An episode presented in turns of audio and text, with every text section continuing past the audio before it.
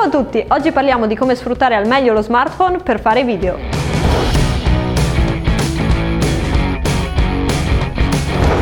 Gli smartphone che abbiamo in mano ogni giorno sono ormai capaci di registrare immagini di altissima qualità. Anche se non possono essere considerati strumenti professionali, con qualche piccola accortezza possono essere usati per realizzare video di tutto rispetto. Ci è capitato recentemente di andare in vacanza e di esserci portati solo il cellulare per fare video. Non avevamo voglia delle responsabilità di attrezzatura costosa e volevamo staccare dal lavoro. Abbiamo ripreso solo con lo smartphone e poi montato il tutto con Premiere. Se siete curiosi il link è nelle informazioni. E un sacco di persone ci hanno chiesto con cosa abbiamo ripreso quindi vediamo insieme come sfruttare al meglio il telefonino per fare riprese.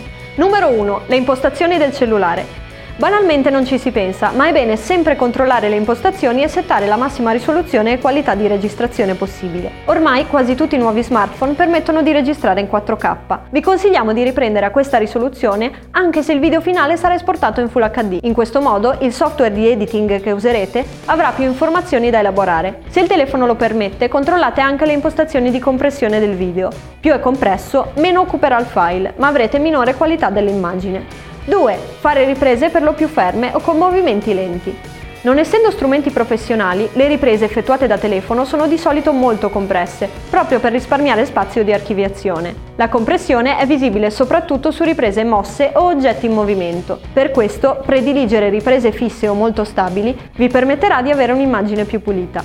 3. Evitare movimenti rapidi. Per via del sensore della fotocamera del cellulare, se effettuate riprese con movimenti veloci e improvvisi o inquadrate oggetti che si muovono ad alta velocità, avrete un effetto di distorsione dell'immagine. Questo effetto, chiamato rolling shutter, è migliorabile in post-produzione, ma se non è strettamente necessario è meglio evitarlo già in fase di ripresa.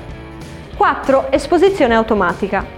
In alcuni telefoni l'impostazione automatica dell'esposizione può causare un fastidioso lampeggio dell'immagine in condizioni di luce molto intensa o di controluce. Per evitarlo, controllate nelle impostazioni se è possibile cambiare modalità o disattivarlo passando a una regolazione manuale. 5. Non usare lo zoom digitale interno.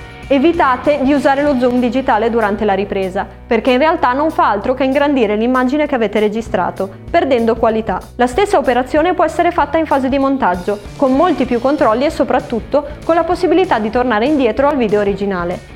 6. Audio. Non c'è niente di più fastidioso di un video in cui non si capisce l'audio della persona che parla. Un cattivo audio può rovinare l'intero video. Se prevedete di registrare la vostra voce, la cosa migliore è semplicemente utilizzare l'auricolare, anche nascosto sotto il vestito se non lo volete inquadrare. In questo modo la vostra voce sarà molto più chiara ed eviterete gran parte dei rumori fastidiosi come vento, schiamazzi e altro. Questi erano 6 consigli per migliorare le vostre riprese fatte col cellulare a costo zero se applicate vi permetteranno di partire da una buona base da migliorare ulteriormente in post-produzione. Esistono poi diversi strumenti aggiuntivi e gadget per migliorare ulteriormente le riprese del vostro telefono, ma di questo parleremo in un altro video.